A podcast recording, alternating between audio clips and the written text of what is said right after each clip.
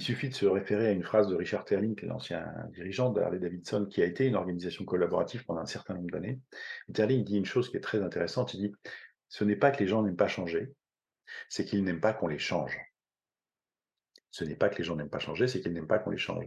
Et quand on comprend ça, on comprend qu'annoncer le grand soir à tout le monde, les gens vont se dire encore, allez, il va falloir encore que je passe à la casserole, et ça, j'ai pas envie. Donc dans ce cas-là, tu as une forme de, mise en résistance naturelle de, l'équipe. Donc c'est contre-intuitif, hein, mais si tu veux changer ta boîte, il faut pas dire. Bonjour et bienvenue dans ce nouvel épisode d'Esprit de coopération. Je suis Claire Giraudet, facilitatrice en intelligence collective, et je vous emmène chaque mois à la rencontre de personnes qui m'inspirent et qui contribuent à essaimer de nouvelles façons de travailler en collectif.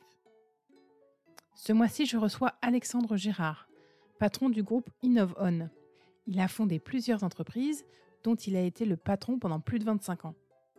Cette expérience entrepreneuriale a été une sacrée aventure pour lui, mais aussi pour les centaines de collaborateurs et collaboratrices dont il était le patron. Il raconte euh, tout cela dans son livre Le patron qui ne voulait plus être chef.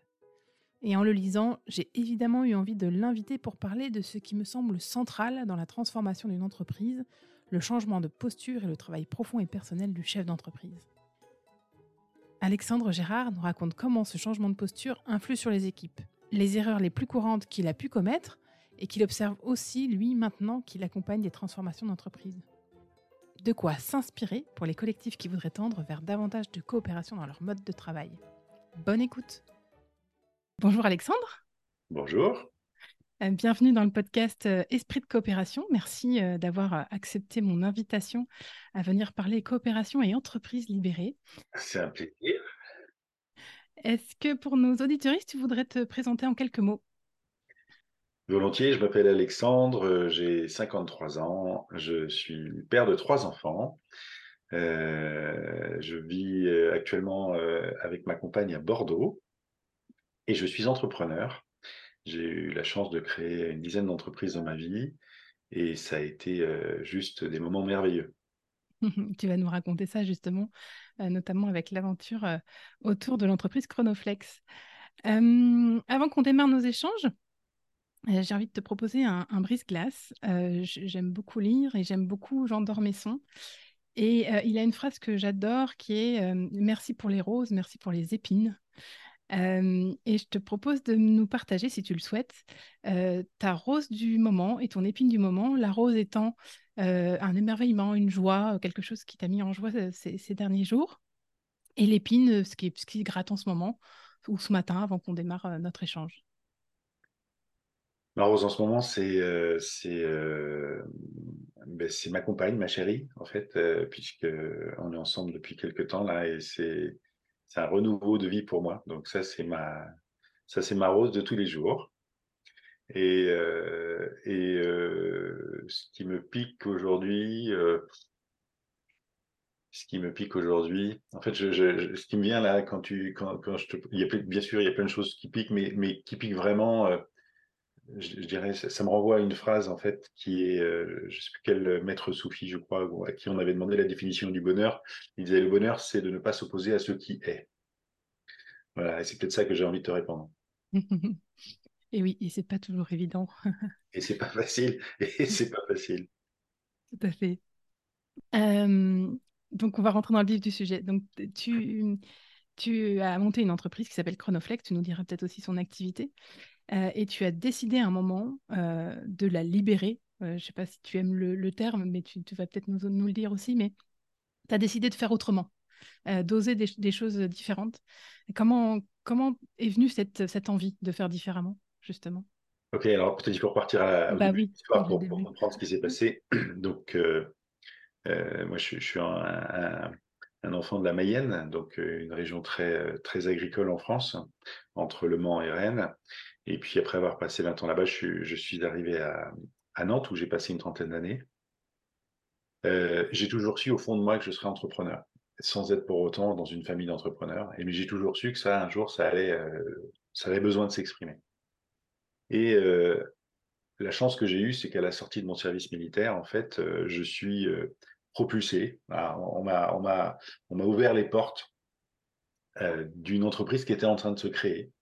Et, et avec trois, trois, initiateurs qui étaient des chefs d'entreprise de la région nantaise, en fait, ils m'ont dit ben, on a une idée, mais on, aimerait que tu t'en occupes. Ça s'est passé comme ça. Et finalement, eh bien, j'ai commencé le premier jour dans un bagalo de chantier. J'ai acheté un seau, une serpillière, un détergent, une table, une chaise et un téléphone, et c'est comme ça que l'aventure a commencé. Et donc, ça a été, ça a été absolument magique hein, de, pouvoir façonner cette entreprise de rien, quasiment de rien au début, et puis d'en faire ce que c'est devenu. Alors, le métier, c'est un métier hyper sexy, puisqu'il s'agit du dépannage de flexibles hydrauliques sur site 24 heures sur 7 jours en France. Voilà, donc ça, toujours, ça a son petit effet. Mais pour être un peu plus concret, on va dépanner, grâce à un réseau euh, national, on va dépanner euh, tout ce qui concerne les flexibles hydrauliques qu'on va trouver sur les engins de chantier, sur les nacelles, euh, dans le monde agricole, sur les chariots élévateurs, etc. etc. Et l'idée, c'est un seul numéro de téléphone, arriver dans l'heure, dépanner dans l'heure sur toute la France, 7 jours sur 7 et 24 heures sur 24. Voilà. Et ça va être une histoire assez dingue. Alors, on parle de Chronoflex, mais très vite, en fait, à côté de Chronoflex, puisque j'ai une appétence forte pour la création d'entreprises, je vais créer d'autres entreprises. Dans les achats, dans les abonnements de comités d'entreprise, dans les livres, dans euh, l'électricité, dans la carrosserie, dans la com, euh, dans l'IT, etc., etc. Et donc, finalement, quand on est en 2008, le groupe fait à peu près 300 personnes. Le groupe s'appelle Innovon et Chronoflex est une des entreprises du groupe. Et, pour te dire en fait à quoi ressemblaient mes lundis, euh, euh, à quoi ressemblaient mes lundis à l'époque, puisqu'il y avait une dizaine d'entreprises dans le groupe. Bah, le lundi, c'était la journée des codires, donc 10, euh, entreprises, 10 heures de codir. Donc 8h30 la première équipe, 9h30 la deuxième équipe, etc. Et puis on enchaînait. Et, et, je, dois le confesser, j'adorais ça. j'adorais ça. Je, pensais, tu vois, vraiment que j'avais réussi mmh. quelque chose dans ma vie avec ce petit sentiment, enfin moi qui étais parti de pas grand-chose, hein, j'avais 15, 15 francs en poche quand je suis sorti de mon service militaire. Donc parti de pas grand-chose, réussir à faire quelque chose comme ça qui, qui bah, je donnais à manger euh, indirectement, où je faisais vivre une 30, 300 familles. Quoi, hein. Mmh. C'était, c'était euh, voilà, donc il y avait bien sûr une dimension humaine, mais il y avait aussi beaucoup d'ego là-dedans. Bah oui. euh, et, et, et, en fait, en 2009, la vie euh, va me charger de me, de me donner une première bonne leçon. Et cette leçon, ça va être, euh, ça va être que la crise va nous impacter d'une manière euh, absolument terrible, puisque cette entreprise qui était faite pour croître, hein, passer, euh, même en 15 ans, passer de 0 à 300, c'est une croissance assez soutenue. Mmh. Et là, il va falloir qu'on se sépare de beaucoup de monde pour pouvoir survivre. Et ça va créer, bien sûr, un traumatisme collectif dans quelque chose qui n'est jamais arrivé dans l'entreprise. Et chez moi, ça va se traduire avec cette phrase qui est je ne veux plus jamais avoir envie, je ne veux plus jamais avoir à virer des gens que j'ai pas envie de virer. Voilà. C'est ça qui va résonner et ça va devenir, euh, ça va devenir obsessionnel quasiment chez moi. Et donc finalement, il y a interrogation sur euh, et qu'est-ce que j'ai fait et pourquoi et pourquoi dans ce que j'ai fait euh, est-ce qu'il y a des, choses qui, n'étaient pas adaptées voilà. Et donc remise en cause importante. Et là, comme d'habitude, ben, la vie offre des cadeaux et je suis invité un jour à une conférence qui va changer ma vie cette conférence, elle était intitulée L'entreprise du 21e siècle existe, nous l'avons rencontrée. Et en dessous, il y a un petit cartouche qui dit Fonderie Favie, leader de la fourchette de boîte de vitesse. Alors là, je me dis ça, ça c'est un truc pour moi, ça. Et donc, je vais à cette conférence qui se passe dans les facs du nord de Nantes. Il y a un amphi qui est comble, il y a 300 personnes. Et là, j'attends le miracle, quoi. Euh, tu vois, toute l'idée que je peux me faire d'entreprise du 21e, du 21e siècle, à ce moment-là, on est en 2010, j'attends un espèce de truc euh, cybernétique, je sais pas quoi, enfin tu vois un truc, et là je vois un petit papy de 70 ans arriver, comme trois pommes à genoux, pas le, le, cheveu rare, et pour commencer, il pris une blouse marquée famille, une blouse atelier. Et là je me dis, oh là, ça c'est, donc là on m'a, on survendu le truc là, donc dans des minutes je suis parti. C'est la première fois que je rencontre Jean-François Zorist. Et Jean-François va commencer à, s'ouvrir, à parler. Et là, c'est, je suis percuté, quoi. Je suis mmh. percuté parce que c'est un peu comme s'il venait de me donner des lunettes nouvelles. Ça me permet, en fait, je voyais le monde différemment grâce à ces phrases. Euh, et en même temps, je comprenais rien, quoi. C'est-à-dire que mmh. c'était tellement un champ nouveau pour moi que je ne comprenais rien. Alors, euh, mais je sais à ce moment-là, hein, il y a un déclic, tu sais, qui se fait à ce moment-là, qui dit C'est ça qu'il me faut. Donc, je, fonce te voir à la fin de la conférence, j'attends, il y a plein de monde qui le voit, j'attends, je suis le dernier à passer. Et je lui dis, monsieur Zobrist, euh, voilà, je passé de 0 à 300, j'ai explosé en vol, c'est ça qu'il faut que je, fasse pour ma boîte. Comment on fait pour aller plus loin? Et là, Jean-François me regarde, euh, me regarde et me dit, euh, démerde-toi. Et ça, ça me fout en colère, mais en colère, mais je crois que je l'aurais zigouillé ce bonhomme.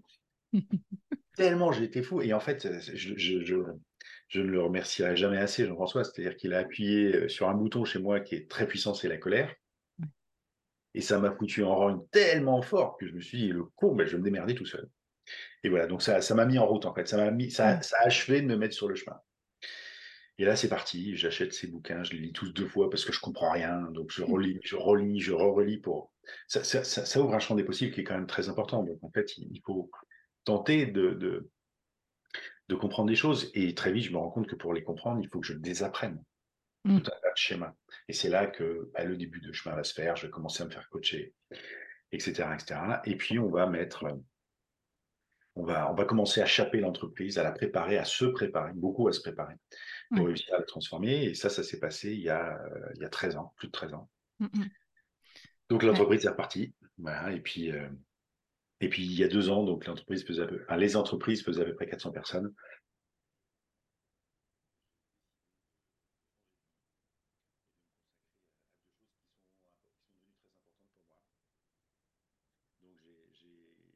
cette entreprise aux, soins d'une entreprise française centenaire euh, qui s'appelle le groupe Monoyer. Le pôle historique du groupe, en fait, euh, Chronoplex, Chronobox, Chronolink et Freeze. Et puis, euh, pour me consacrer, en fait, à, deux choses qui, sont, qui me paraissent fondamentales aujourd'hui. Donc, c'est la crise de la cinquantaine, si tu veux. c'est un, en fait, s'aligner autour de transmettre ce que j'ai pu recevoir sur la compréhension des organisations collaboratives et je pense, je pense qu'aujourd'hui, euh, euh, avoir capitalisé une belle expérience, puisque, puisque alors, enfin, en fait, dans cette, dans cette vie de transformation, je peux, je peux faire une petite précision. En fait, en 2012, mmh. je suis parti. Ouais. Je suis parti pendant un an avec ma, ma famille, euh, parti faire un tour du monde. Mais, mais on y reviendra parce que j'ai lu effectivement ton bouquin et c'est un moment clé, j'ai l'impression, dans, dans, dans, dans ta posture et dans ton changement de posture, de, de, comprendre des choses à cette occasion. On, on, le garde, on le garde si tu veux. On le garde, ouais, on le garde dans un coin parce que c'est extrêmement intéressant dans, le. Euh, on, va, on, va, on va spoiler un tout petit peu dans le lâcher prise. et alors, en revenant de ce tour du monde, euh, en fait, j'ai fait une formation de coaching d'organisation mmh. pour tenter de comprendre ce qui s'était passé chez moi. En tout cas, c'était l'intention que j'avais quand je suis allé faire cette formation. Et finalement, euh, c'était assez intéressant et, j'ai fait mon mémoire sur, euh, sur euh, comment je peux utiliser les approches de coaching d'organisation pour aider les boîtes à se transformer mmh sur les points de vue collaboratifs, puisque le reste, c'est pas mon sujet, pas du tout mon sujet. Et à partir de ce moment-là, ben, j'ai aidé un copain, un deuxième copain, un troisième copain, et puis finalement, à ce jour, on a aidé 60, 70 peut-être organisations qui se sont transformées, des petites, des moyennes, des grandes, des publiques, des euh, profits, des non-profits. Enfin bref. Et ça, c'est... Donc on a un vrai, on a un vrai, euh, on a un vrai euh, track record, comme disent les jeunes aujourd'hui, qui, qui, qui, qui est, enfin voilà, dont on prend du temps pour partager ça. et puis la deuxième chose qui me paraît fondamentale, c'est c'est la renaissance éco-sociétale ou la renaissance sociétale. Mmh. Je, je, suis arrivé à une conclusion, ça c'est la deuxième baffe que j'ai pris dans ma vie, en fait, c'est à peu près il y a 7 ou 8 ans. Euh, c'est de prendre conscience que l'empreinte humaine est très largement supérieure à la biocapacité de la planète ou, sa capacité de se régénérer sur des temps euh, humains, et, c'est une équation qui ne peut pas durer très longtemps. Et donc j'ai passé beaucoup de temps à tenter de décarboner euh, l'entreprise, que je n'ai pas réussi à faire. Hein. c'est le schéma sociétal qui ne marche plus. Donc j'ai pris le parti de tenter de repartir de zéro, c'est-à-dire de tenter de trouver des chemins ou d'expérimenter des chemins qui permettent de réconcilier quelque part l'homme et, son, et son écrin. Et ça s'appelle l'économie régénérative. Et sur un site près de Nantes euh, qui s'appelle l'écodomaine La Fontaine, en fait, euh, qui est une ferme, un hôtel, un restaurant, eh bien, on expérimente ces principes. Et ça s'appuie sur cinq choses. Euh, locales, produire où tu consommes. Alors, euh, ton alimentation, ton énergie, ton eau, tout ce que tu peux en fait. Hein. Il faut savoir par exemple qu'en France, Je crois, je crois que c'est à peu près 700 km entre le lieu de production et le lieu de consommation. Mmh. Ça, c'est lié à l'hyperspécialisation des régions. Et donc, c'est peut-être une bonne équation économique, mais sur le plan carboné et de résilience, c'est une, une aberration complète. Euh, donc, produire où tu consommes. Alors, dans ce sens, on fait notre vin, par exemple. Euh, on le fait, on, le, vendange à la main. On l'élève, bien sûr, le plus naturellement possible, on le vendange à la main. On le presse sur le site, on l'élève sur le site et on le consomme sur le site. Donc, tu vois, la boucle, là, elle est euh, voilà, hyper courte. On produit nos légumes, nos œufs, un petit peu de viande, etc. Donc, ça, c'est le premier pilier, local. Le deuxième, c'est circulaire, pas de déchets le déchet est une ressource. Le troisième, c'est fonctionnel, euh, que je pourrais résumer en disant s'affranchir des logiques de possession pour aller vers des logiques de location, de partage, de gestion de commun, par exemple. Hein. Quatrièmement, c'est du collaboratif, ça c'est ce qu'on évoque aujourd'hui. Et puis cinquièmement, ça pourrait être euh, spirituel, pas au sens religieux du terme, mais au sens reconnexion à soi, reconnexion à, à la nature. Voilà. Donc ça, c'est des choses qu'on expérimente. Et, euh, euh, et notre petit, notre petit, ce qui nous, guide là-dedans, c'est sur cet écolieu, c'est c'est mer de petit bonheur, terre d'expérience et de partage. Voilà. Et oui, comme quoi, quand euh, voilà, on, on, on, a un cheminement personnel qui nous emmène sur des choses ensuite très, très différentes de, de ce euh, pourquoi on semblait destiné au départ. Exactement. Euh, donc effectivement, tu, tu, tu, tu, dis que, tu disais que le, le, chemin de la libération de ton entreprise est passé par vraiment une démarche personnelle, en fait, quelque chose qui était très, très, très personnel, qui était très propre à toi un travail euh, euh, de, lâcher prise, de coaching. Et, euh, et tu as intitulé, ton, c'est ça qui m'a aussi beaucoup interpellé, ton, ton, ton livre s'appelle Le patron qui ne voulait plus être chef. qu'est-ce que. Comment tu as vécu ça? Qu'est-ce, Vraiment, qu'est-ce qui, qu'est-ce qui s'est passé intérieurement pour toi à, ce moment-là?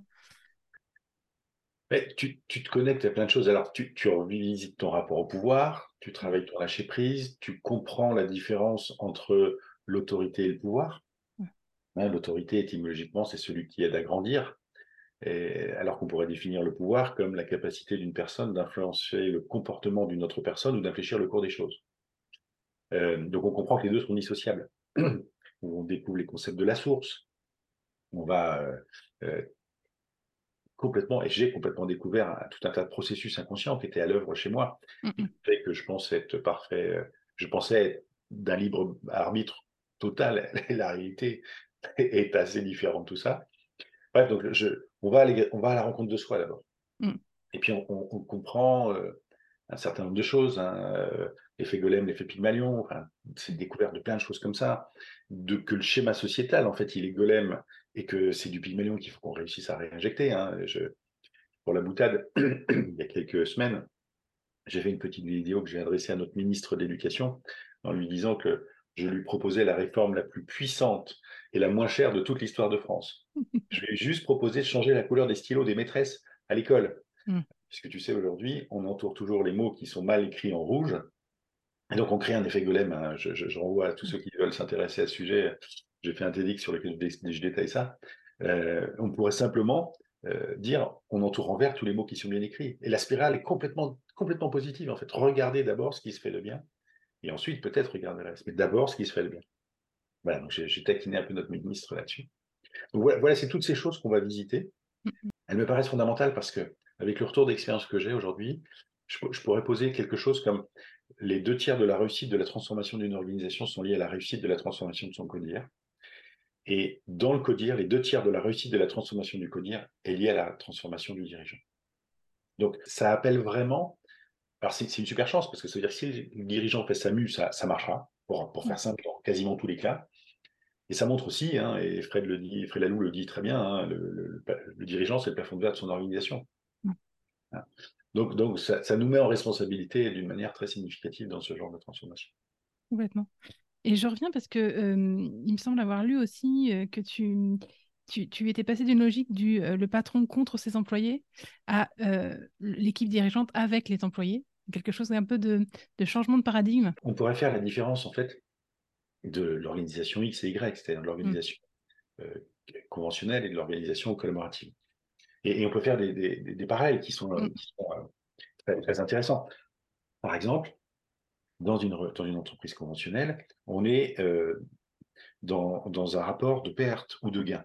Mmh. Dans ta relation avec tes fournisseurs, avec tes employés, avec euh, tes clients, tu es dans un rapport de perte ou de gain.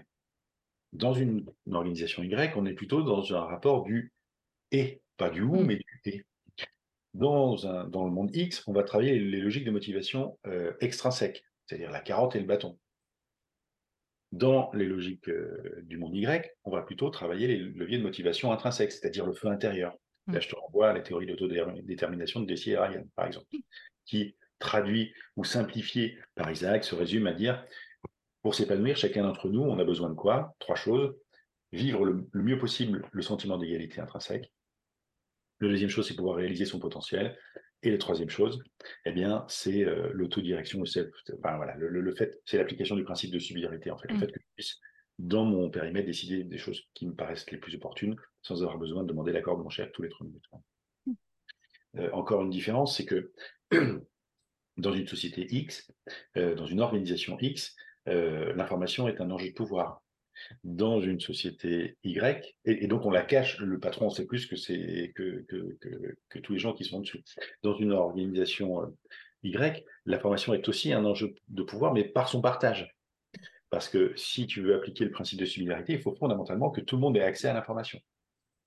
Dans une société X, tu vas marquer ta réussite par des symboles de pouvoir, c'est-à-dire les tâches de ton bureau, l'épaisseur de ta moquette, le catalogue dans lequel tu vas choisir ton mobilier ne sera pas le même, ou la voiture, ou ton téléphone, ou ton ordinateur, euh, le nombre d'assistantes, la table de ton, l'épaisseur de ton paragraphe numérique, euh, de ton paragraphe numérique. Enfin, tu vois, donc en fait, on va étaler sa réussite par des symboles de pouvoir, alors que dans des organisations Y, on va au contraire, eh bien, gommer au maximum tous ces symboles de pouvoir. Dans le monde X, on est dans un rapport parent-enfant. Et très souvent, tu sais, le rapport parent-enfant, il loue au paternalisme. Et le paternalisme, c'est quoi? C'est l'échange de protection contre de la soumission. Mm. Dans le monde Y, on va tenter d'avoir un rapport équilibré d'adulte à adulte, si on parle d'analyse transactionnelle. On va être dans un monde X, le manager, c'est quelqu'un qui doit délivrer un résultat. Et qui, pour réussir à délivrer ce résultat, il va avoir une équipe à son service. Dans le monde Y, c'est l'équipe qui va co-construire le projet, qui va porter donc l'objectif. Et le leader, souvent élu par un processus d'élection sans candidat, lui, il va être là pour guider son équipe, pour la stimuler. Donc en fait, ça n'a rien à voir. J'ai pris que quelques exemples, Ouais. mais je pourrais en prendre, euh, je pourrais en prendre des, des- des centaines. Quoi. Bah oui, complètement. Oui, parce que tout, tout, tout ça, ça, se, ça, ça transpire dans euh, tous, les, tous les petits éléments euh, de la vie quotidienne d'une entreprise. Et, ça, et, c'est- pas juste une libération du fonctionnement. Il y a vraiment au-delà du Bien sûr, fonctionnement que, ça, que ça, La sémantique, dans, dans mon X, tu vas toujours, dans la sémantique, tu vas rappeler l'organisation, les, les- les- différentes hiérarchies dans l'organisation. Quand tu dis à quelqu'un remonte-moi l'information, ça veut bien dire que tu es au-dessus. Mm. Même quand tu dis chez nous, c'est la base qui décide, ça veut dire aussi que tu es au-dessus. Ouais. Euh, Enfin, tu vois, il y a plein de mots comme ça. Alors que dans mon Y, on va remplacer remonte-moi l'information, par exemple, par partage-moi l'information, s'il te plaît. Bon, voilà. Peut-être un jour, il faudrait faire un podcast uniquement sur les différences, mais, mais on en aura pour quelques heures. Complètement. Euh, mais du coup, il y a une première une question qui me vient là. Euh, tu as commencé à l'évoquer, hein, euh, mais du coup, à quoi sert le dirigeant et le, le- le manager dans, dans une équipe, dans, dans une entreprise libérée? À, à quoi il sert? C'est la première euh, grande question ou réflexion que tu dois adresser quand tu fais ce métier-là. Parce que, comme on l'a dit au tout départ, tu penses que ta fiche de paye, tu penses que ton rôle, c'est l'exercice du pouvoir. Euh, pour parler de moi, euh, pourquoi il y avait 10 heures de codir Parce que je pensais que personne ne pouvait être plus investi que moi pour prendre les bonnes décisions, pour s'engager autant que dans les entreprises que moi j'avais créées. La réalité, c'est que le futur a démontré le parfait, enfin le, le- le- le contraire. hein. Mm. Parce que quand je suis parti faire ce tour du monde, effectivement, cette année-là, la boîte a été plus performante que quand j'étais là l'année d'avant. Donc, donc la réalité, c'est que c'est pas vrai. Voilà. Mm. La réalité, c'est que c'est pas vrai. La réalité, c'est que si tu as un gars qui y réfléchit, ou tu as 400 gars qui réfléchissent, 400 humains qui réfléchissent, ben, il se passe pas la même chose. Mm. hein. Et, et je dirais, si je veux remettre un point de contexte, parce que on on n'a pas abordé, il y, a, il y a- il y a un élément de contexte qui est majeur aujourd'hui, c'est ce qui se passe autour de nous. hein. Et je, je on pourrait poser euh, la question à tous les gens qui écoutent ce podcast. Est-ce qu'un seul des auditeurs, un seul, aurait pu imaginer la combinaison des facteurs suivants? Un, des Américains qui prennent d'assaut le Congrès. Deux, des rues de Paris vides pendant des mois, et des- enfin semaines. Trois, les Anglais qui se barrent de l'Europe. Quatre, le fait qu'un homme, un seul homme, disrupte en 20 ans deux industries mondiales que sont l'automobile et l'aérospatiale. Je parle de Musk. 5. Le fait que nos gamins aujourd'hui ne fassent plus un seul devoir sans utiliser l'intelligence artificielle. 6. Le fait qu'on est passé il y a quelques semaines la sixième des neuf limites planétaires, euh, qui, je le rappelle, soutient le vivant, toute catégorie. S'il n'y a plus ça, c'est fini, tout s'arrête. 7. Euh, la guerre en Ukraine. 8. la guerre ou ce qui est en train de se préparer. On, pourrait en citer plein d'autres. Est-ce qu'un seul d'entre nous aurait pu imaginer ça il y a cinq ans? Personne. Pas un seul, je, ne pense pas un seul sur Terre peut cocher toutes les cases. Et donc, on pourrait appeler cette, euh, ce contexte, en fait, cet environnement, un monde VUCA. Alors peut-être pour expliquer à tout le monde ce que c'est qu'un monde VUCA, euh, le mot VUCA, l'acronyme VUCA, hein, ça a été imaginé il y a une trentaine, une quarantaine d'années par un militaire américain à l'époque, un colonel de l'armée américaine, pour décrire le champ de bataille. Ça veut dire V-U-C-C-A, volatile, incertain, complexe, chaotique et ambigu. Volatile, incertain, complexe, chaotique ambigu. Et on est de plus en plus nombreux aujourd'hui à s'accorder, à dire que c'est le monde entier, la société entière qui est devenue VUCA, ou le monde entier qui est en train de devenir VUCA. Et j'y rajouterai une petite exponentielle, parce qu'on est VUCA à la vitesse exponentielle. Mm. Tout ce qu'on vit là, euh, demain, ça va être 50 fois plus, puis 5000 fois plus, etc. Donc ça, ça ne va faire que, que, augmenter. Alors, dans un monde VUCA, c'est quoi la principale qualité d'une organisation? Qu'est-ce qui va lui permettre de pouvoir traverser tout ça? Bah, Évidemment, c'est que l'agilité, l'adaptabilité sera un facteur majeur de survie. Pas une garantie de survie, mais un facteur majeur de survie. Mm.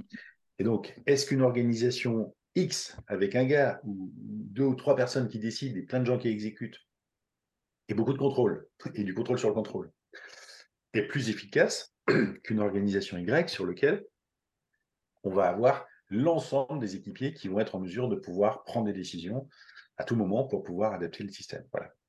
Bah, voilà, moi, ma conviction est faite. Évidemment. Euh, du coup, on n'a pas, on pas introduit la notion d'intelligence collective, mais elle sous-entend tout ce que tu dis. Euh, c'est-à-dire qu'évidemment, quand on met euh, ne serait-ce que quelques personnes plutôt qu'une, les points de vue sont différents, les filtres sont différents, et donc on a une perception de la réalité qui est plus, qui est plus complète pour, pour réagir et réajuster les choses. Allons plus loin, allons plus loin. Qu'est-ce qui fait qu'il y a plus d'intelligence collective dans une organisation que dans une autre? Trois facteurs. Le premier facteur, c'est la diversité. Mm. Si tu mets, euh, si tu mets euh, une équipe de consanguins euh, qui sort de nos grandes écoles chéries en France, intelligence collective, zéro. Si tu mets un comptable, un chauffeur de bus, un charcutier, un ingénieur, un paysan et un astrophysicien, là, intelligence collective extraordinaire. Donc le premier facteur, c'est la diversité. Le deuxième facteur, c'est la qualité du lien qui unit les gens qui travaillent ensemble. Et euh, la qualité du, lien, du lien n'a rien à voir avec la bienveillance. La bienveillance est souvent une catastrophe absolue dans les entreprises, mmh. parce que la bienveillance euh, se transforme souvent en bienveillance, qui est la sœur de la complaisance. Mmh. Et dans, sous prétexte de bienveillance, les gens ne s'autorisent plus à dire les choses dans les entreprises. Je ne veux pas lui faire de mal. ça, c'est une catastrophe. Et il vaut mieux, et une qualité de lien, ça se construit sur des choses tangibles, solides, euh, vrai. Et donc, on va préférer, euh, on va préférer un langage vrai ou, une relation vraie, mais en prenant soin de la relation, mmh. de dire les choses, mais en sachant comment le dire. Voilà. Ça, c'est le deuxième facteur. il en reste un troisième. Le troisième est un facteur numérique. Dans toutes les organisations dans lesquelles il y a légèrement plus de femmes que d'hommes, il y a plus d'intelligence collective. Et ça, ça a été mesuré. Et donc, comme par hasard, comme par hasard, c'est le ratio parfait, la relation, enfin, du, nombre d'hommes-femmes sur Terre, comme par hasard. comme quoi la nature est bien faite. Et on devrait s'en inspirer plus souvent, je crois. Euh, alors, tout ça, ça, tout ça, ça a l'air d'être comme ça assez idyllique. Hein. Euh, on, détaille des choses plutôt positives là jusque-là. Euh, mais tu racontes dans ton livre que ça n'a pas été toujours très facile, qu'il y a des, erreurs que vous avez commises avec le comité de pilotage avec qui tu as travaillé sur, sur ce projet de libération. Est-ce que tu peux nous en citer quelques-unes et euh, vraiment des, choses qui t'ont, ouais, que, tu ne referais pas de la même manière si tu devais le refaire aujourd'hui? Alors, ce que, je, te propose, c'est en fait euh, de ne pas ne, me circoncire à, à, un autre seul cas, mais de l'étendre à toutes les boîtes qu'on a pu voir. Mmh, mmh. Et, en fait, aujourd'hui, on a un top 5 de toutes les erreurs qui sont euh, faites et qui plantent les transformations, puisque le constat, il est triste hein, et, sévère. En tout cas, l'immense majorité des dirigeants qui engagent leur organisation, qu'elle soit publique, privée, etc., sur ce type de transformation, se plantent. L'immense majorité. Je, si j'avais un chiffre à dire au doigt mouillé, je dirais 90%, 9 sur 10 se plantent. Et mmh. toujours pour à peu près les mêmes raisons. Le premier facteur, c'est le manque d'ancrage du dirigeant. Celui qui a un why qui n'est pas suffisamment profond. Celui qui fait ça à la petite semaine parce qu'il a un pote qui a un pote qui a lu un article, etc., etc. Et qui va y aller. Euh, celui qui, par exemple, tu vois, va, mettre ça comme le douzième dossier sur le haut de la pile. Là, tu peux être sûr que euh, si tu pars en tant que dirigeant comme ça, au premier coup de vent, tu vas t'arrêter, tu vas revenir en arrière. La conséquence, c'est beaucoup de casse humaine.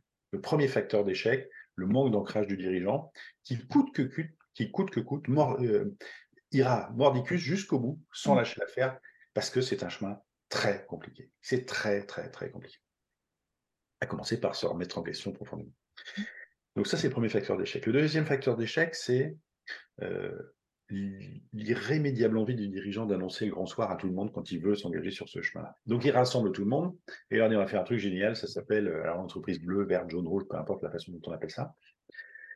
Mais ça, ça crée énormément, enfin ce genre de message va créer beaucoup d'attentes mm.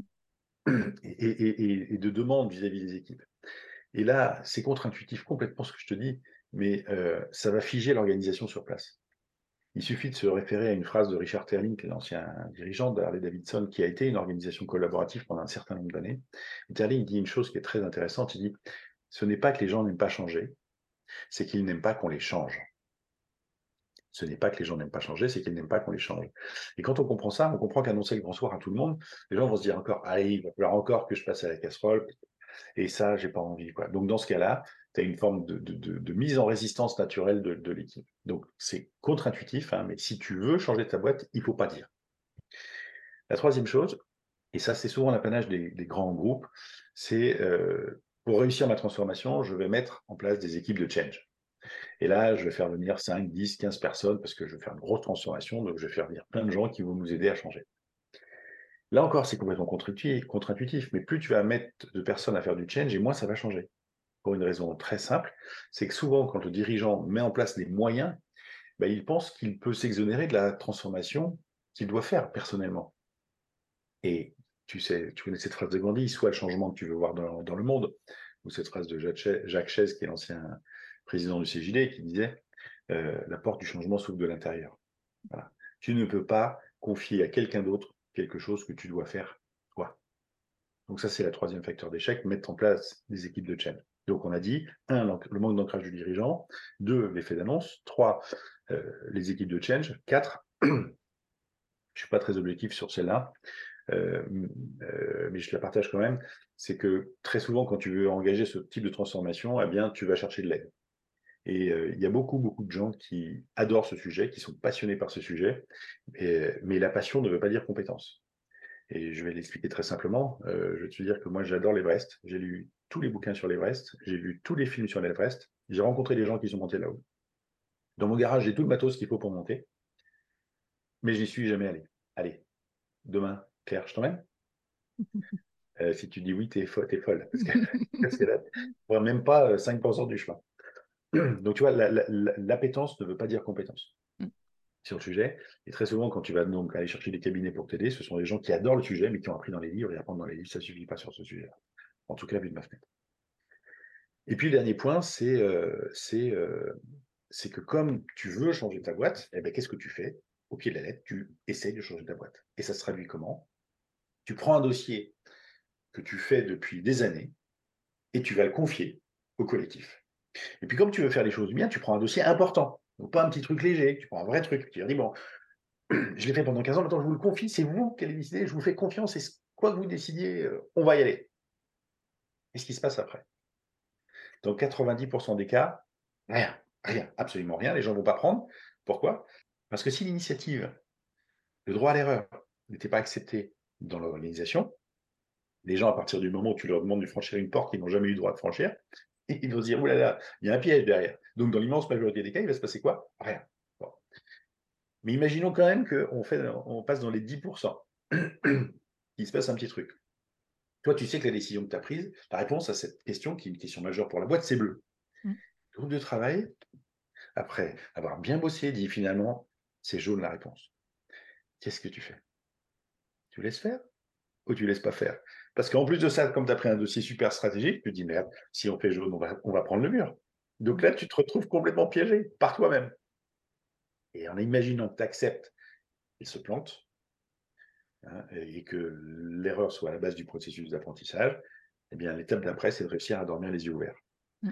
Et ça, c'est pas facile. Parce que savoir que les autres vont faire une connerie et que ça va impacter la boîte, etc., mais ben ça, c'est difficile, ça, c'est lâcher prise. Hein. Euh, qu'on pourrait définir, ou qu'on aime définir chez nous comme lâcher l'exigence que j'ai vis-à-vis de moi-même. Mis au, au, pluriel, vis-à-vis de l'autre, c'est le laisser faire, en fait. Hein. C'est mmh. lâcher l'exigence que j'ai vis-à-vis de l'autre aussi. C'est pas ce qui s'est passé un peu pendant que tu es parti, justement, pendant ton tour, ton tour du monde? Pendant le tour du monde, euh, il y a eu deux choses. Déjà, euh, déjà euh, c'était la réalisation d'un rêve de gosse. Mmh. Je voulais euh, partir. en fait, je voulais changer de vie à 40 ans. mais 40 ans, c'était la crise et c'était compliqué. Voilà. Mmh. Et donc, je, quand même, je prends conscience que. en fait, ce que, ce que c'est aujourd'hui, c'est ce que j'appelle mon fantôme. si tu la, métaphore est assez simple. Imagine que tu te fasses agresser dans une rue euh, sombre un hiver euh, par des gens qui, qui te, qui te, voilà, qui, t'agressent. Tu peux revenir en plein été, il peut y avoir 40 flics au mètre carré, des palmiers partout. Euh, il y a une partie de ton cerveau qui dira oulala, là là, attends, fais gaffe, ici c'est dangereux. Mm. Eh ben, c'est pareil. Si tu as vécu avec un dirigeant qui a plutôt eu des comportements très, on va dire, très présents, voire parfois très directif, tu peux pas oublier ça. Ça, ça va toujours te. voilà, Donc mon fantôme existe toujours, euh, tu vois, et je peux, peux pas m'en défaire complètement. Les gens mmh. qui ont vécu avec moi, cette époque-là, ne pourront jamais oublier totalement ce truc-là. Bon, et c'est comme ça. Mais à ce moment-là, je prends conscience que si je veux que les gens prennent la main physiquement, euh, il va falloir que je, je, brise le schéma. Et donc, supprimons mon bureau, euh, euh, virer ma place de parking, euh, ouvrir tous les codires, ne plus participer au codir, partager toute l'information. Il y a eu tout un tas de trucs, on a fait, mais, mmh dans le bouquin c'est expliqué, mais on a fait plein, plein, plein de choses. Euh, mais je me rends compte que c'est pas encore suffisant. Et à ce moment-là, je décide de partir, de réaliser en même temps mon rêve de gosse et, et à la fois de créer de l'espace. Et là, ça va être un moment absolument dingue. Pendant trois mois, quasiment, je vais, je vais, je vais couper quasiment tout pendant trois mois avec la boîte, quasiment tout. Euh, et puis, et puis, et puis j'ai besoin de revenir au contact après. Euh, mais, mais, mais ces trois mois-là ont été vraiment salutaires. Voilà. Mmh. vraiment, j'ai plus de contact. Et après, j'avais contact avec une petite équipe. Mais, mais voilà. Donc ça, ça a été vraiment un moment euh, très important pour se retrouver soi, pour se retrouver en famille, évidemment, mmh. mais pour faire de la place la place. Et justement, ouais. Et, et, du coup, cette place, euh, tes équipes s'en sont saisies. Il s'est passé quelque chose d'assez incroyable pendant ton absence. ben, comme la nature du vide, hein, tu vois, c'est si, si euh, comme en plus de ça, euh, en tant que les dirigeants et, moi particulièrement, j'étais assez sauveur, hein, donc mmh. donc c'est le syndrome du singe, tu vois. Hein, bah tu connais ça, c'est-à-dire que on vient de voir 40 fois par jour en disant je fais quoi avec ça, je fais quoi avec ça, et, et le soir tu rentres et, tu vas voir ton conjoint et tu dis mais j'en peux plus dans cette boîte. Il n'y a, a, pas un truc qui, qui, qui, peut se faire sans qu'il vienne me, demander mon autorisation ou, mon avis ou moi, ça. Donc donc c'est à la fois épuisant et en même temps il y a une petite partie de nous qui adore ça. Parce que ça permet d'être le centre du monde, parce que ça permet de. Voilà, donc ça, c'est complètement. Ça fait partie des comportements, des attitudes contradictoires qui ne caractérisent souvent les dirigeants. Voilà, mmh. je ne vais pas faire là, mais qui est souvent présent. Donc, donc oui, euh, le fait de laisser la place physiquement euh, va laisser la place réellement. Si tu n'es pas là pour répondre, ben, les gens ils se démerdent. Voilà. Et ça, ben, tu vois très vite que si c'est un petit peu organisé, ben, ça permet aux gens de basculer en co-responsabilité mmh. dans l'action commune, etc., etc. Et ça, c'est juste magique. Quoi. Ouais. C'est là que naît la coopération aussi, parce que du coup, les gens ont une place de nouveau, parce qu'on souvent on dit dans la coopération que c'est aussi reconnaître la place de l'autre mmh. et, à, égalité avec la sienne, et que et donc c'est là qu'il se passe des choses. Toi, dans tes équipes aussi, de, coopération qui se mettent en place, de, choses comme ça? Il y a plein de choses qui vont se passer. En, fait, moi, je suis parti l'été 2012 et, on avait fait un, le saut en parachute. En fait, on avait fait en mmh. début d'année, le 7 janvier là. Alors après 18 mois de préparation, on avait échappé la boîte. On, on a travaillé beaucoup sur nous avec l'équipe de, de, pilotage de la boîte. Beaucoup, beaucoup travaillé. Et puis au bout de 10 mois, on se sentait prêt à pouvoir faire ce fameux saut en parachute qui peut se résumer en disant euh, on réinvente l'entreprise tous ensemble, on décide ensemble de comment on décide. Mmh. Donc, alors, ça a été, euh, c'était un, saut dans le vide absolu, quoi, hein, un saut dans le vide absolu à ce moment-là. Euh, et, en fait, à partir de ce moment-là, vraiment, ça a commencé à bouger, quoi. Vraiment, ça a commencé à bouger. On a laissé faire des choses, on a laissé la place pour les choses, et puis il s'est passé plein de trucs, quoi. Alors, je ne vais pas tout apprendre, mais il s'est passé plein de trucs dans la boîte, et c'était vraiment juste magique, quoi.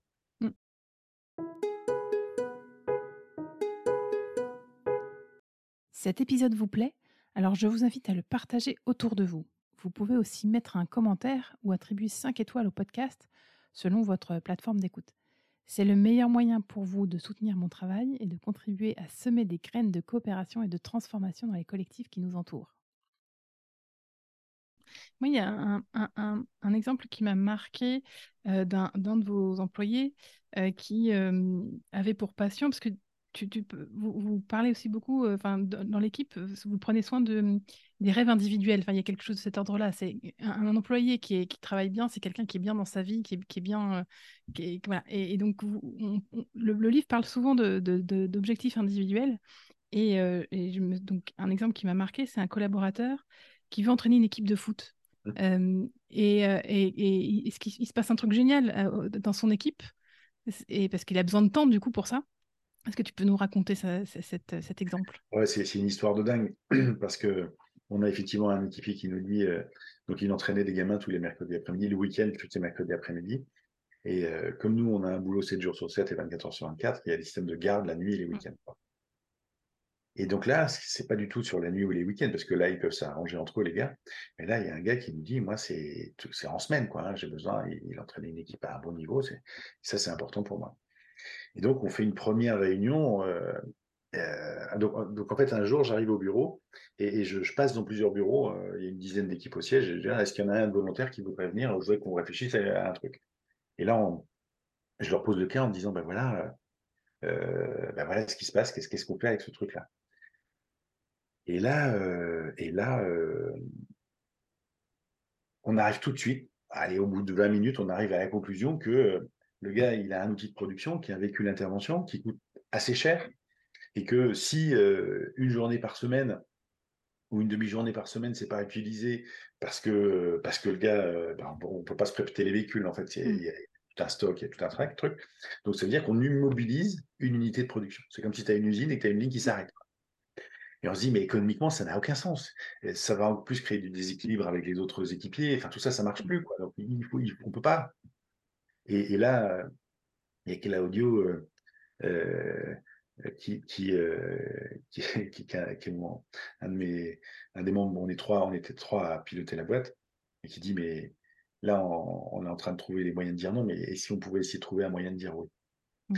et, là, donc là, on regardait tous nos pompes, parce que dans nos valeurs, effectivement, il y avait des choses qui, qui, étaient liées à ça. Donc là, la performance par bonheur, est-ce que quand on va lui dire qu'il peut aller se faire foutre, ben non, ça marche pas du tout. Et donc, euh, on va rebosser ensemble et on va dire comment on fait pour dire oui. Donc la question n'était plus la même. C'était mmh. plus est-ce que c'est quoi, c'est quoi est-ce que c'est une bonne chose? C'est, comment on fait pour dire oui. Et finalement, je me souviens que la conclusion c'était ben, si c'est ok pour l'équipe, euh, si ça peut se suspendre quand l'équipe en a marre, enfin à mmh. s'arrêter quand l'équipe en a marre, et si ça n'impacte pas le résultat de l'équipe, on ne sait pas comment vous allez faire, mais on vous dit ok. Et l'équipe va dire évidemment oui, et, ça ne va pas du tout impacter la performance de l'équipe. Ils vont réussir à se démerder encore grâce à ça. Voilà. Donc des choses comme ça, des histoires comme ça, il y a l'histoire de la chaise aussi. Il y a, plein d'histoires euh, qui vont se passer dans la boîte et des choses comme ça qui sont magiques, mais que tu ne peux pas. Euh, en fait, je pourrais le résumer en disant avant, tu apportais les réponses, et, maintenant, le seul sujet, c'est comment tu fais pour créer les conditions et poser les bonnes questions. Et, ça, c'est hyper dur. C'est hyper mmh. dur parce que c'est euh, bah, toute ta vie. tu as fait l'inverse toute ta vie. Et là, c'est juste arrêter d'essayer de trouver les réponses, mais plutôt d'essayer de poser les bonnes questions. Ouais, c'est presque une, posture de. Alors moi, je suis facilitatrice en intelligence collective, donc je vois bien ce dont tu parles. C'est vraiment être là en support, poser les bonnes questions pour faire émerger, euh, émerger les réponses que, que, les personnes ont, parce qu'elles sont intelligentes a priori. Euh, sans, sans... Voilà. Et du coup, c'est vraiment une posture euh, de soutien. C'est vraiment. Sans être facile manipulateur. C'est ça aussi, effectivement, tu fais bien de le préciser. Parce que ça pourrait être assez tentant. oui. D'où l'importance de bien travailler sur sa posture à soi et de faire son travail, euh, Exactement. le travail préalable que tu as fait de, de travail euh, sur, sur soi-même. Et, et, tu vois, en fait, là, là on arrive, mais on ne l'a pas fait, mais peut-être c'est un moment euh, du podcast où on peut le faire. C'est dire, mais finalement, on parle de quoi? C'est quoi la définition d'une organisation collaborative? Alors là, tu as plein de gens qui vont te proposer plein de définitions. Moi, je te mm. propose celle que nous, on a, on a gardée, en fait. Mm. Euh, on, résume la, chose en disant si dans une organisation conventionnelle, l'équipe de direction veut du résultat, ou un résultat spécifique, et pour ça, va mettre en place une exécution. Mm. Dans une organisation collaborative, l'objectif de l'équipe de pilotage ou de direction, si tu veux, c'est de créer les conditions d'un meilleur épanouissement des équipiers. Ça, c'est l'objectif. Si ça marche mieux, s'il y a plus de gens épanouis, ils vont plus s'engager. Hmm. S'ils s'engagent plus, la boîte sera plus agile. Et si la boîte est plus agile, elle est donc plus performante, plus résiliente et plus performante. Hmm.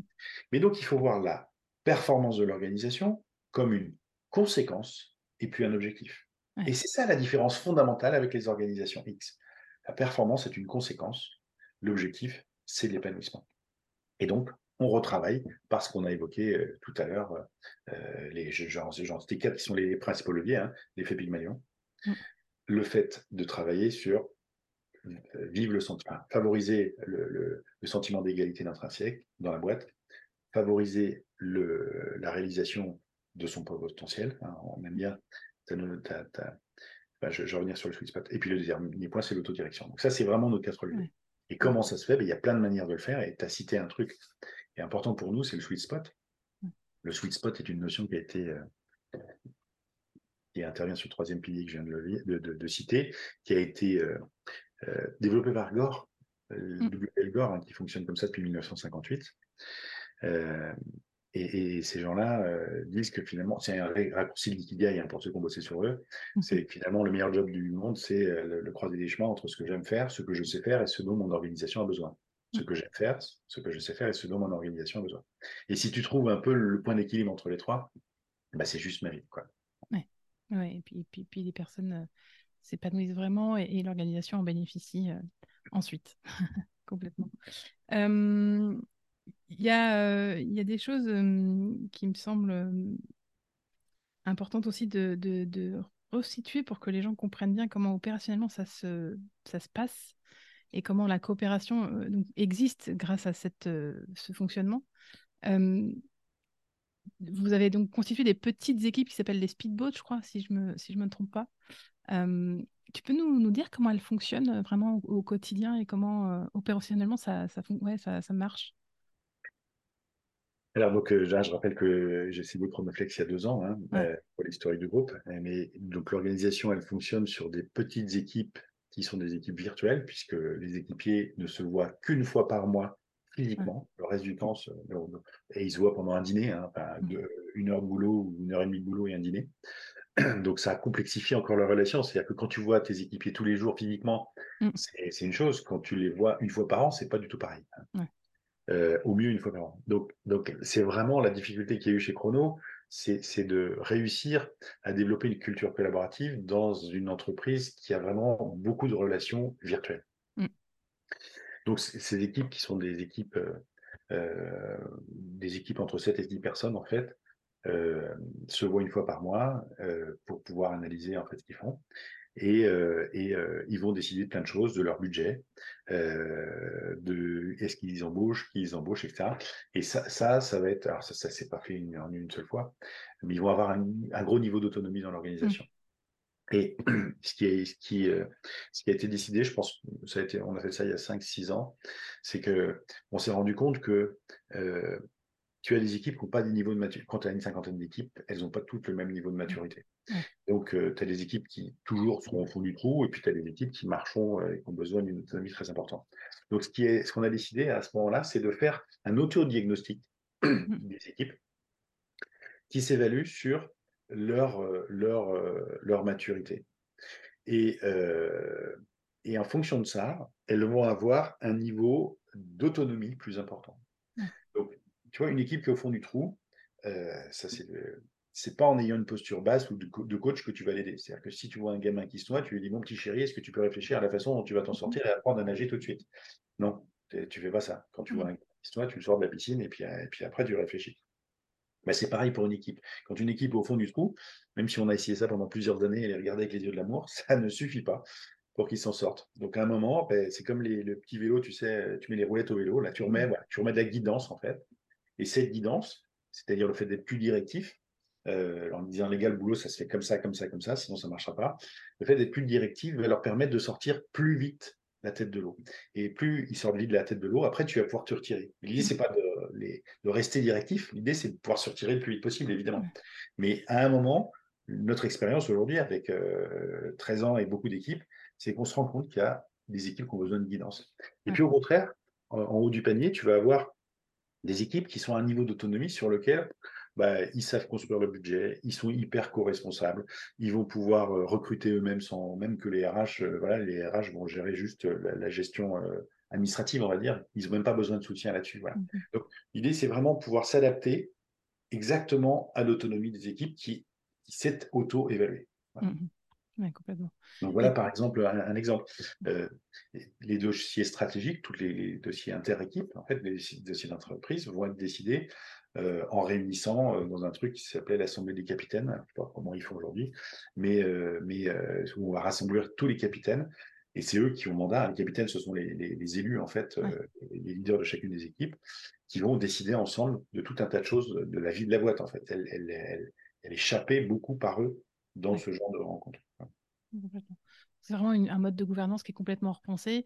les, les, les, capitaines de, ces équipes sont, sont élus en, avec des élections sans candidat. C'est bien ça ouais. pour une durée de deux ou trois ans, je ne sais plus que deux, trois ans. Trois ans, ouais. Donc, c'est important, dans, dans, notre expérience, c'est important de mettre un délai parce que l'idée, c'est que ce poste, en fait, tu le portes comme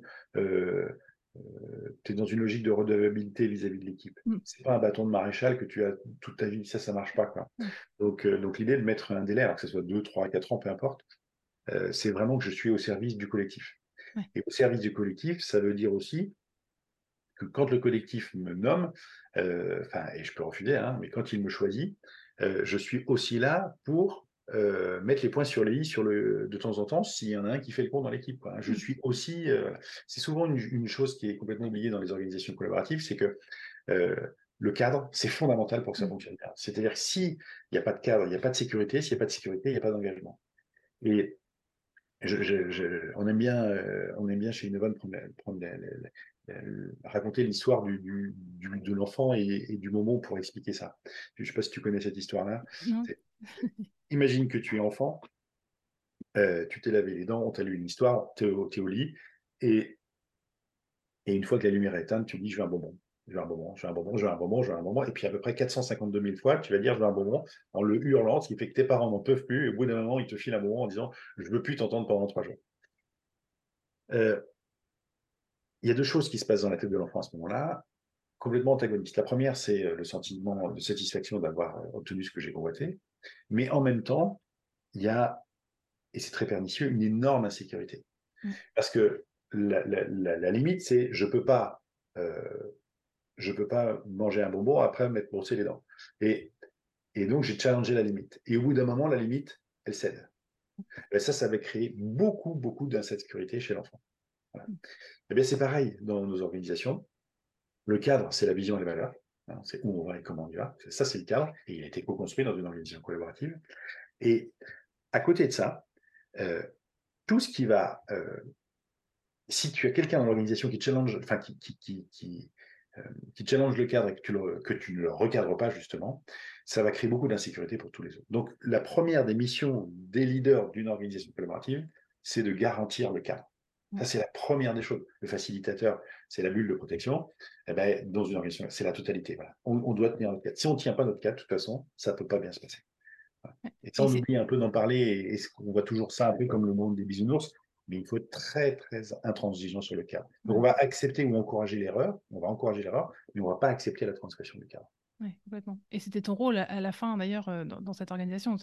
Tu, tu, ne participais plus presque qu'à euh, vérifier que euh, ce cadre était tenu et que toutes les décisions qui étaient prises par les coéquipiers rentraient bien dans ce cadre. Finalement, c'était ça ton rôle?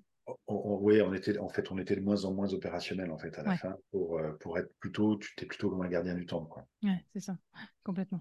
Avec, avec des responsabilités qui sont, et, donc là, ça renvoie à la question que tu avais ouverte tout à l'heure en disant mais à quoi ça sert un dirigeant?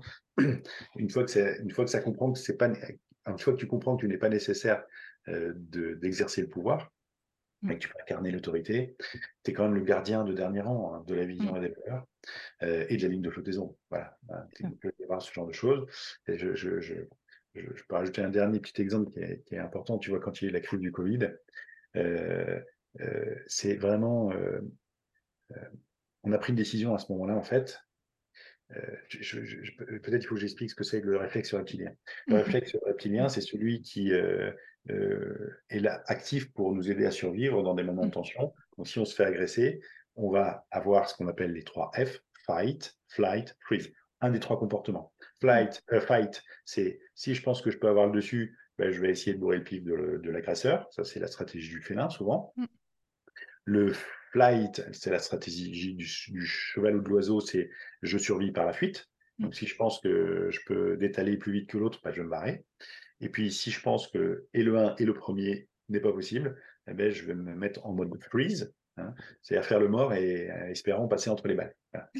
Euh, eh bien, quand un phénomène aussi impactant que le Covid arrive, déferle dans, dans, dans nos organisations, on a tous eu peur de perdre notre boîte, de perdre, enfin, d'être malade, de perdre des proches, etc.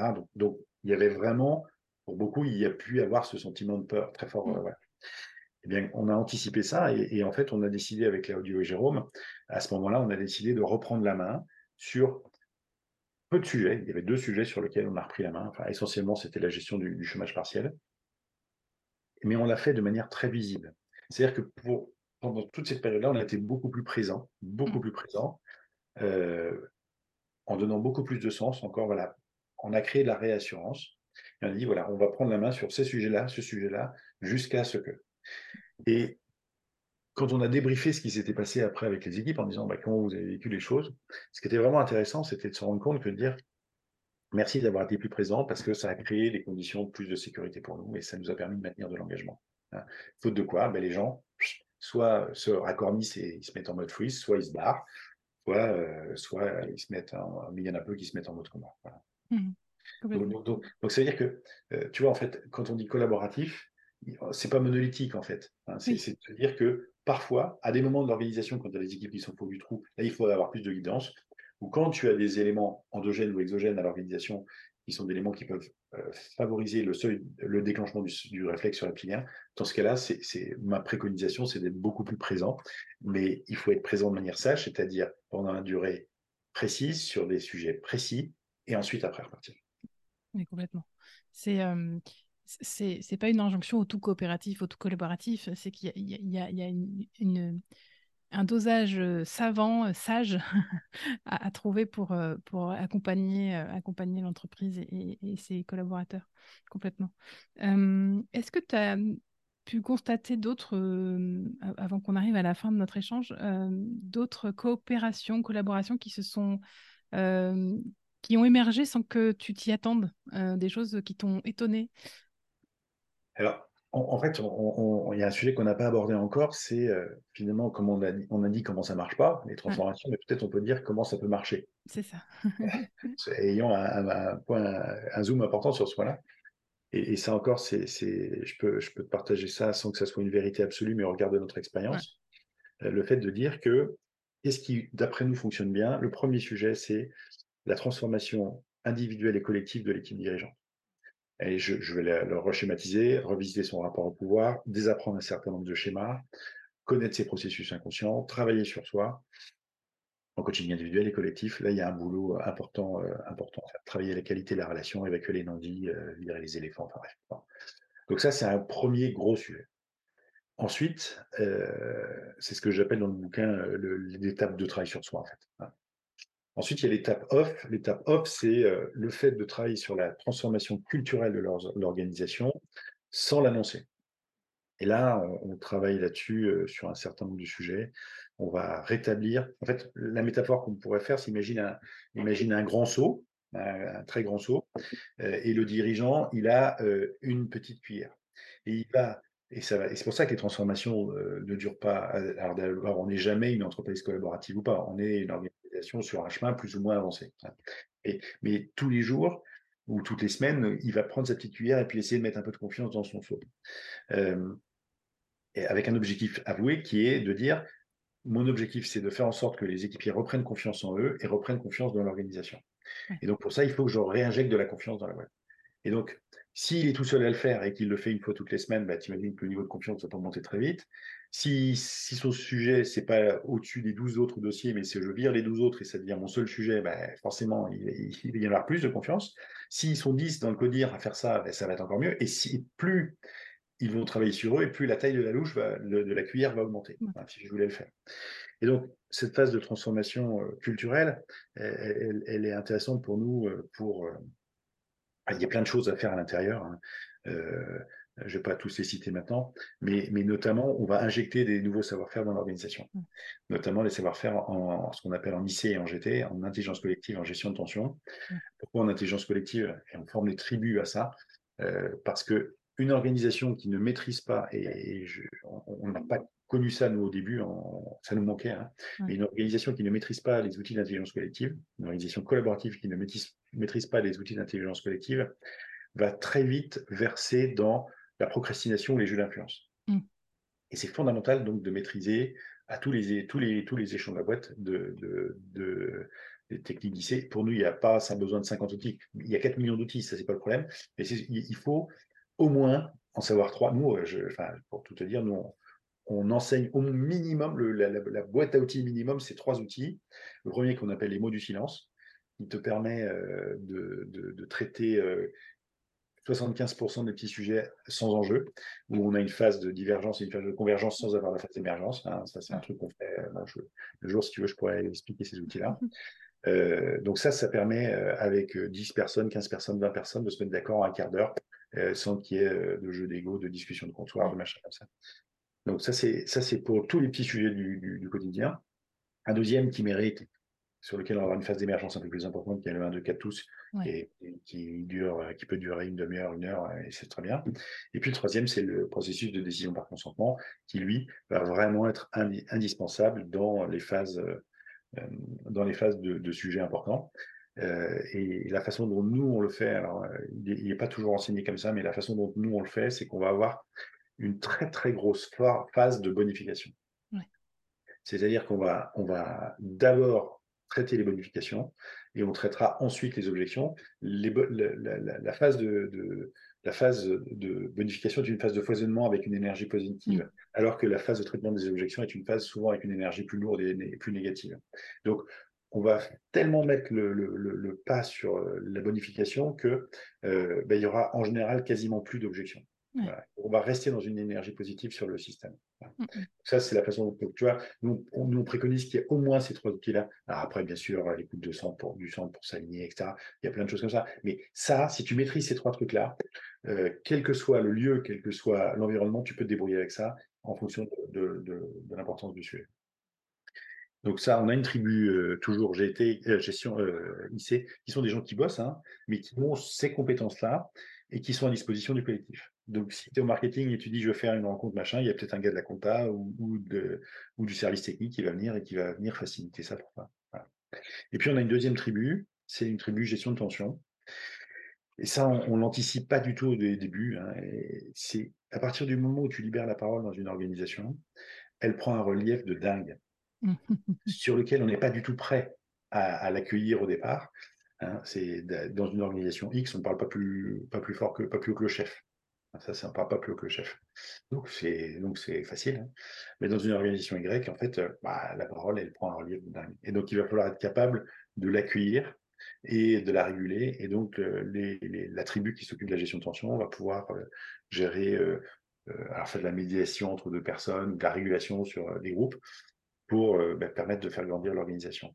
Et on arrive à un point où finalement, tu peux te dire que quand tu vois une tension arriver dans l'entreprise, c'est un point très intéressant et important parce que finalement, c'est chouette parce que grâce à ça, on va pouvoir grandir.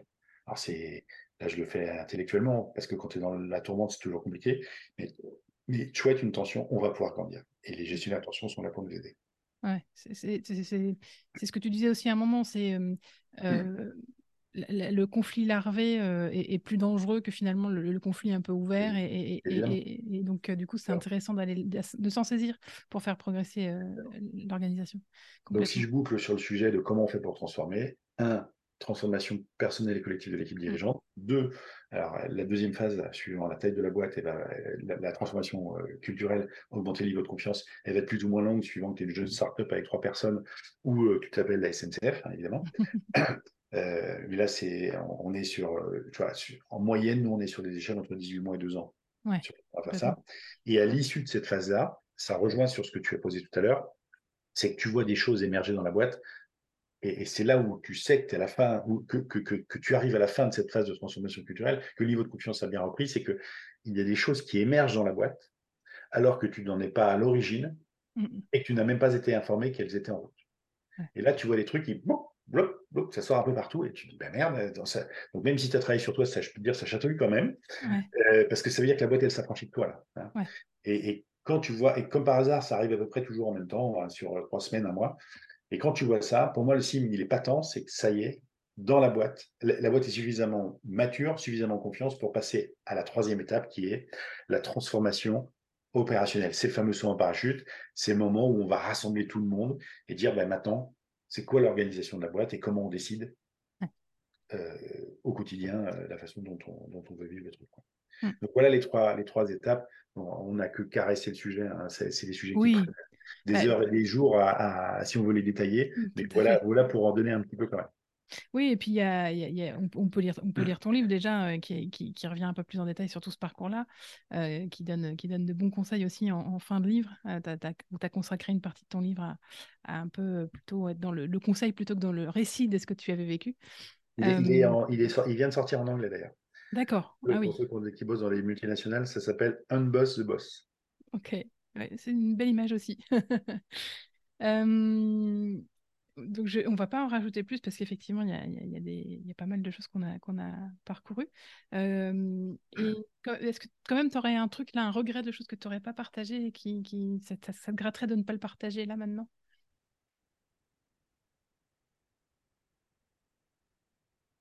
Euh, en fait, on a bien caressé le sujet aujourd'hui. Euh, maintenant, maintenant, on n'est pas rentré en profondeur, mais on a caressé le sujet. Ce que, ce que je peux dire peut-être, c'est si si tu as des dirigeants qui vraiment euh, un jour s'interrogent profondément, euh, en fait, trois fois par an, on, dans, notre, dans, notre, euh, dans notre rôle sociétal, en fait, mmh. et on peut parler de mission de vie, c'est une partie de notre mission de vie, en fait, de l'équipe, de Innovation mmh. Experience, c'est c'est un rôle de sage-femme ou de magnéticien, c'est-à-dire mmh. d'aider à advenir ce qui, ce qui arrive, voilà, faciliter l'accouchement des trucs. Et donc, euh, bah, on partage beaucoup de ce qu'on fait gracieusement hein, sur euh, les réseaux sociaux ou sur, euh, sur les, bouquins ou des choses comme ça. On, partage beaucoup de choses comme ça. et on ouvre trois fois par an, gracieusement là encore, on s'ouvre trois fois par an à des dirigeants qui s'engagent sur ces transformations et on les fait expérimenter des choses. C'est-à-dire, maintenant, on passe du cerveau à on se met dedans et on voit ce qui se passe. Donc voilà, si, si j'avais un truc à rajouter, peut-être c'est de dire que si, si vraiment ça vous chatouille, mais pas un petit peu cinq minutes. Si ça vous chatouille pendant des semaines et que vraiment vous voulez aller plus loin, eh ben, euh, contactez-nous et puis on, se fera un plaisir de vous accueillir pendant une journée pour que vous mettez les mains dedans et puis après vous pourrez voir si vous avez envie d'aller plus loin ou pas. Oui, et puis bah, pour terminer, dans, dans les conseils, dans, pour, pour inviter les, les, les, gens qui nous écouteraient et qui, que ça titille depuis quelques temps, est-ce que toi, tu as des conseils de livres ou de documentaires, enfin de, de, ressources documentaires qui, les, qui leur permettraient aussi de, de continuer la réflexion? Oui, alors on peut faire deux choses. Je, je peux peut-être déjà t'en envoyer que tu pourras mettre si tu as ouais. envie en, au pied de podcast. De podcast. Ouais. Il y, a, il y, a, plein de bouquins qui sont absolument indispensables à lire. Alors, à, de, des choses très génériques qui ne sont pas forcément liées aux collaboratives, mais tu peux passer des accords Toltec à qui peut qui appliquer mon fromage, euh, euh, euh, comme un danois, etc. Donc, il y a tous ces trucs-là qu'il faut lire déjà. Ouais. Puis ensuite, il y a des bouquins qui sont un petit peu plus liés à des, à des entrepreneurs qui ont fait ce type de transformation. Donc, euh, bien sûr, la belle histoire de Fali. Euh, le bouquin euh, qui s'appelle euh, À contre-courant euh, de, du Brésilien, c'est Maverick en anglais, À contre-courant de, de Semco, de Ricardo. Semler. il y a le bouquin de Binet Nayard à HCL qui s'appelle Employees First, enfin les employés d'abord, les, les, les, les, clients ensuite. Voilà, il y a tout un tas de dirigeants qui ont fait ce type de transformation et qui ont écrit. Et puis après, il y a des gens qui les ont observés et il y a deux personnes qui sont très connues pour avoir fait un bon boulot là-dessus. C'est Isaac Getz et puis Frédéric Laloux, hein, donc euh, Reinventing Organization et puis euh, Liberté et compagnie euh, pour, pour Isaac. Qui sont des, enfin, ce sont des, fins, des, de fins observateurs de, de, de, ce qui de ce qui se joue là, dans ces organisations-là. Donc voilà, ça c'est des choses, je dirais, ce sont les fondamentaux. au moins, il faut commencer par ces trucs-là. Puis je te mettrai plein de liens euh, sur plein de petites capsules, des choses qui peuvent permettre de, de, titiller. Notamment, on a fait un film il y a quelques années qui s'appelle euh, euh, Vous avez des libérations Point d'interrogation, ouais. Sur lequel on a des équipes de Freeze, qui est notre agence de com, qui est partie à la rencontre de plusieurs sociétés pour voir comment ça se passait. Voilà. Ouais. Et c'était assez marrant aussi de voir, de voir ce que ça donne ce film. Donc voilà, je, je, te, je, te, je te ferai suivre cette, cette liste documentaire si tu veux. Oui, ouais, ce sera dans les liens, effectivement, dans la description du, de, de l'épisode. Euh, et ben merci Alexandre, c'était très riche, très varié. Effectivement, on n'a pas pu aller en profondeur sur, sur tous les sujets, mais je pense que ça donnera déjà un, bon aperçu de, de, ce que ça veut dire euh, euh, transformer son organisation quand on est, quand on est manager ou, patron. Euh, avant de terminer, j'ai, je fais toujours une déclusion et je pose deux questions à mes, à mes invités. Ils en choisissent une à laquelle ils répondent. Euh, la première, c'est euh, avec quoi je repars de cet échange Avec quoi tu repars de cet échange? Et la deuxième question, c'est quel euh, prochain petit pas as-tu envie de faire euh, pour davantage de coopération ou de collaboration dans, dans les, les structures, les, les, équipes auxquelles tu appartiens? Avec quoi je repars? Bah, Écoute, un bon moment déjà. C'était chouette de pouvoir. Alors, nous, on se voit en vidéo, tout le monde nous. Voilà, donc vous n'aurez pas cette chance. C'était un bon moment. Euh, et je te remercie beaucoup pour ça. Euh, je pense que c'est vraiment. Euh, on ne peut pas demander aux gens de changer dans les organisations. Mmh. On peut juste, je parle des dirigeants, mmh. on peut juste, chacun d'entre nous, on peut avoir un rôle fondamental, c'est de connecter les dirigeants de nos organisations avec une autre réalité. Mmh. Ça, ça peut se faire avec un bouquin, avec une rencontre, avec un post-it, avec un post-it, un podcast, tu es arrivé, avec, avec une vidéo. Et, voilà, donc ça, pour tous ceux qui sont dans les boîtes et qui se disent oh, oui, mais moi, ça marche pas comme ça chez moi, peut-être c'est vous dire oui, vous, avez une vraie responsabilité. Peut-être vous pouvez confronter vos dirigeants à une autre réalité. Voilà, donc ça, c'est un premier truc que je pourrais partager.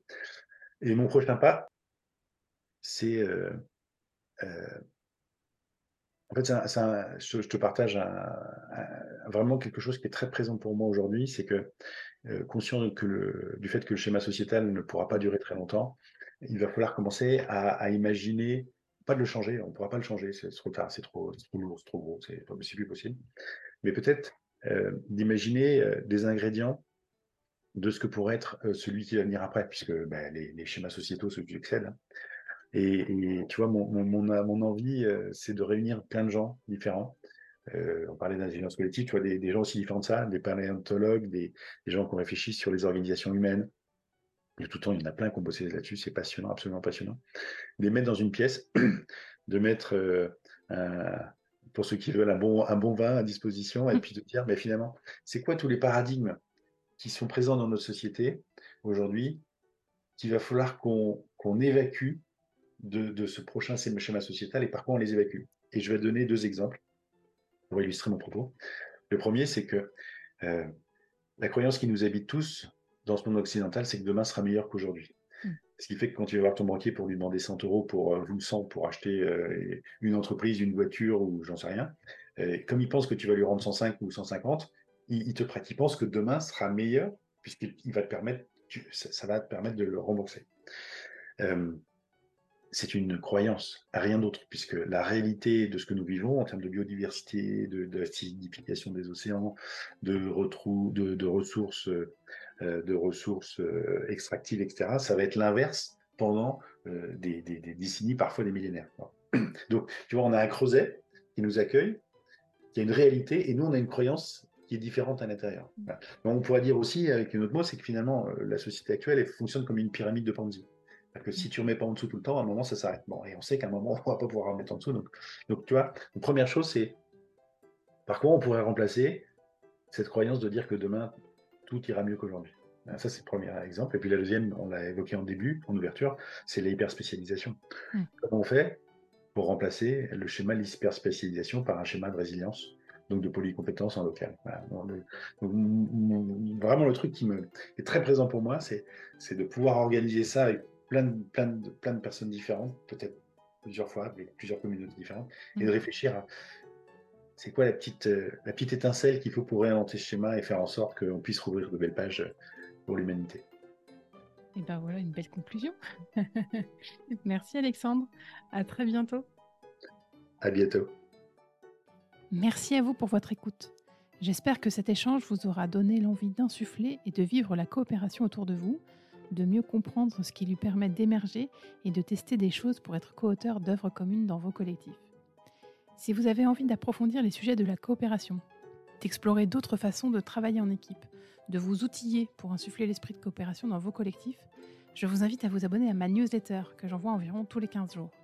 Pour cela, vous retrouvez le lien d'inscription dans la description de l'épisode. En attendant un prochain épisode, prenez bien soin de vous.